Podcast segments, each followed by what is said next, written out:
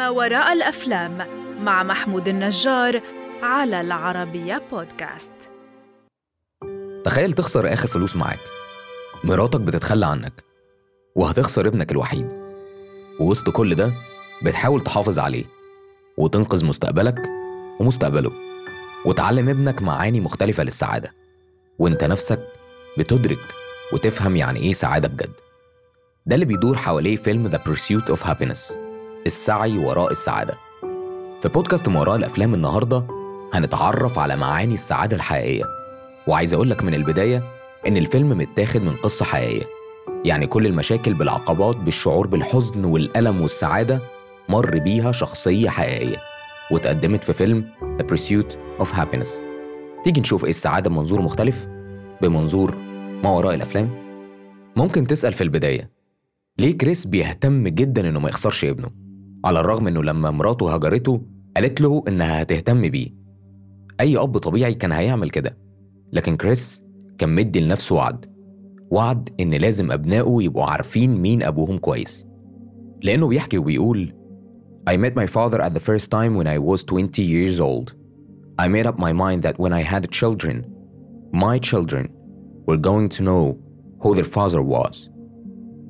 My children were going to know who their father was. كريس قابل أبوه أول مرة وهو عنده ثمانية وعشرين سنة، فقرر لما يكون عنده أطفال هيعرف أبوهم كويس من صغرهم. ده كان من المشاهد الأولى في الفيلم، واللي هتفهم منها حاجات كتير قوي. علاقة كريس بمراته مضطربة جدا، هو شخص حالم وعنده أهداف كبيرة جدا، حتى لو دلوقتي مش لاقي ياكل أصلا. لكن ماذا لو لقيت شغلانة أحلامك في ظروف زي دي، وفي نفس الوقت بقيت مسؤول عن ابنك لوحده، وفقدت شقتك، هتعمل ايه؟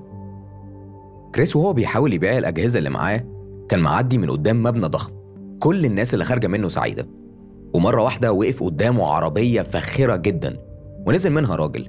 كريس وقتها اتشجع وقال له أنا عندي ليك سؤالين، أنت بتشتغل ايه وازاي؟ فالراجل رد عليه ببساطة إنه سمسار بورصة، ووضح له إنه مش لازم تكون خريج كلية معينة علشان تقدر تشتغل الشغلانة دي، كل اللي عليك إنك تكون قادر تتعامل مع الأرقام والناس. وقتها كريس ابتسم وقرر يحاول، لأن كان نفسه يبقى سعيد زي الناس دي، وإن كان مفهومه عن السعادة مختلف عنهم. كريس يوم الانترفيو راح الشركة من غير قميص رسمي، وهدوم مبهدلة من الدهان، وشكله غير لائق بالمكان تماماً، وده بسبب إنه اتحبس ليلتها في السجن علشان اتأخر في دفع الفواتير. بس الموقف اللي هحكي لك عنه دلوقتي من أعظم المشاهد اللي هتشوفها في الفيلم، وهبين لك إزاي كريس كان دايماً متفائل وواثق في نفسه حتى في أسوأ الظروف. لما سأله مارتن فروم وقال له What would you say if man walked in here with no shirt and I hired him? What would you say? هتقول إيه لو دخل راجل هنا من غير قميص وأنا وظفته؟ رد كريس بهدوء وقتها وقال He must have had on some really nice pants. أكيد كان لابس بنطلون رائع جداً.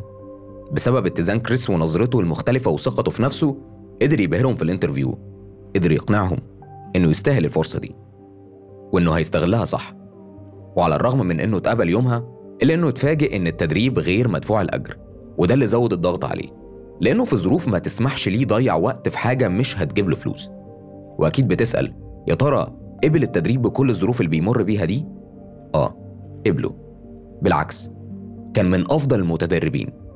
كريس كان رمز للمثابرة والأحلام اللي هتتحقق، وما كانش بيسمح لحد يقوله أنت مش هتقدر.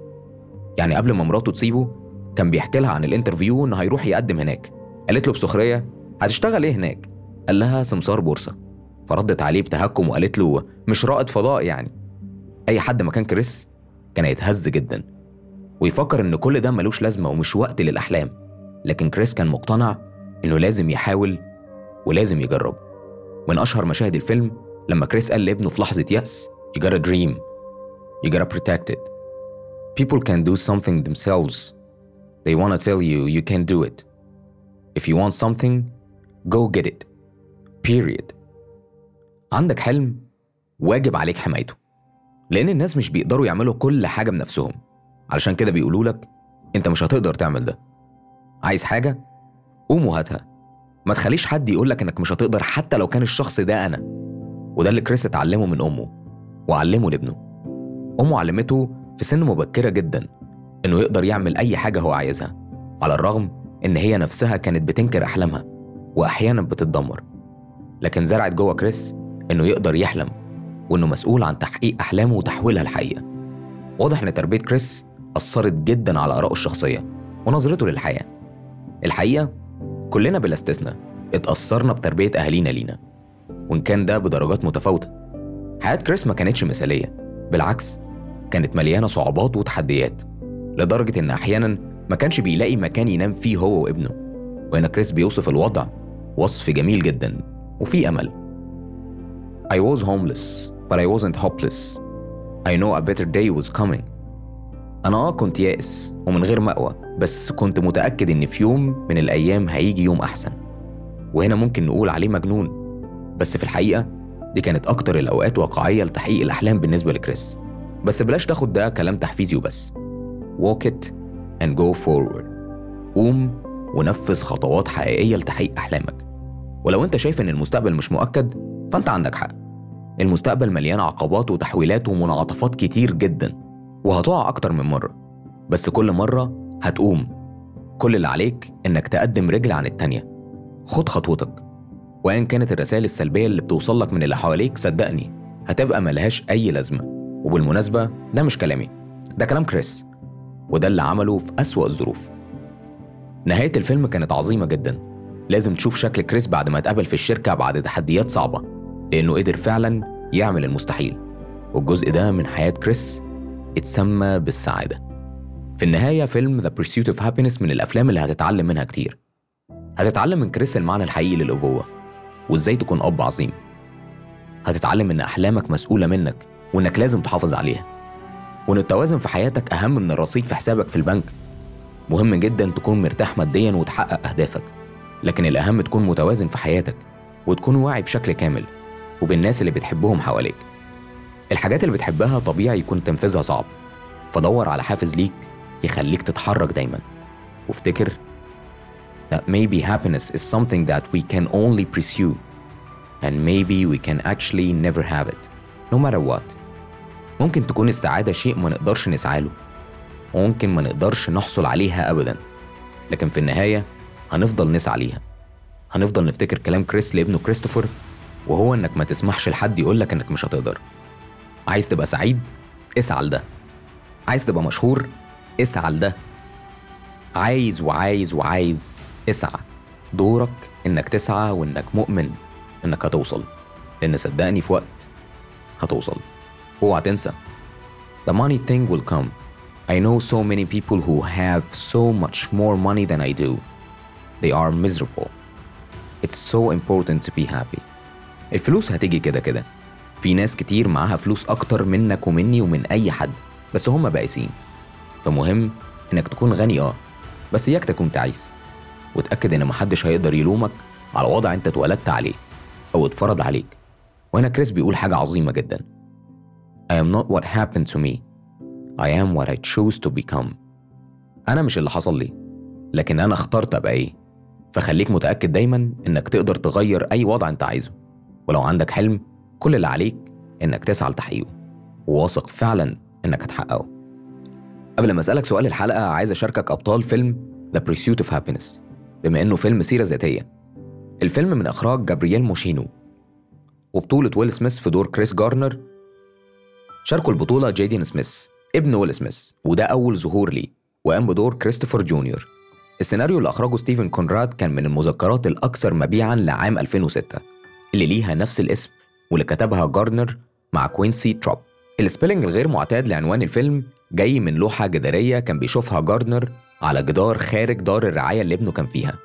علشان كده من أوائل المشاهد في الفيلم هتشوف كريس وهو بيقول It's not H-A-P-P-Y-N-E-S-S.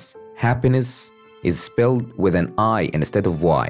كلمة happiness بتسبل بالI بدل الواي، لأن كريس كان بيهتم بالسعادة وبيسعى دايما لتحقيقها. ومن أول تعقيبه على حروف happiness الموجود على جدار حضانة ابنه وإزاي يقول للمسؤول يصلح الحرف، لحد طريقته في التعامل مع المشاكل، وإنه قادر يشوف الجزء الجميل في كل حاجة. فيلم The Pursuit of Happiness ظهر أول مرة في شباك التذاكر في أمريكا الشمالية، وحقق سبعة وعشرين مليون دولار خلال عطلة نهاية الأسبوع الافتتاحية، وبكده يكون اتغلب على الأفلام اللي تم الترويج ليها بشدة زي إيرغون وتشارلتس ويب. ده كان الافتتاح السادس على التوالي لسميث، وواحد من أفلام سميث المتتالية البالغة مليون دولار. حقق الفيلم مية واتنين وستين مليون دولار محلياً في الولايات المتحدة وكندا، على أمل إن قصة جارنر تلهم مواطني مدينة شاتانوجا بولاية تينيسي المظلومين لتحقيق الاستقلال المالي وتحمل مسؤولية أكبر عن رفاهية أسرهم. جارنر كان شايف إنه من الضروري إنه يشارك قصته من أجل قضايا المدينة الاجتماعية، وقال: عندما أتحدث عن إدمان الكحول، العنف المنزلي، وإساءة معاملة الأطفال والأمية وكل هذه القضايا، فهذه قضايا عالمية لا تقتصر فقط على مدينتي. الحقيقة فيلم The Pursuit of Happiness هتتعلم منه السعادة فوق ما تتخيل، ويهمنا تشاركنا رأيك وتقول لي: يا ترى شفت الفيلم إزاي؟ وإيه منظورك عن السعادة؟ ولو هتلخص السعادة في كلمة، هتكون إيه هي الكلمة؟ هستناك تشاركنا رأيك، واستناني الحلقة اللي جاية. أنا محمود النجار في بودكاست ما وراء الأفلام، المقدم من العربية بودكاست.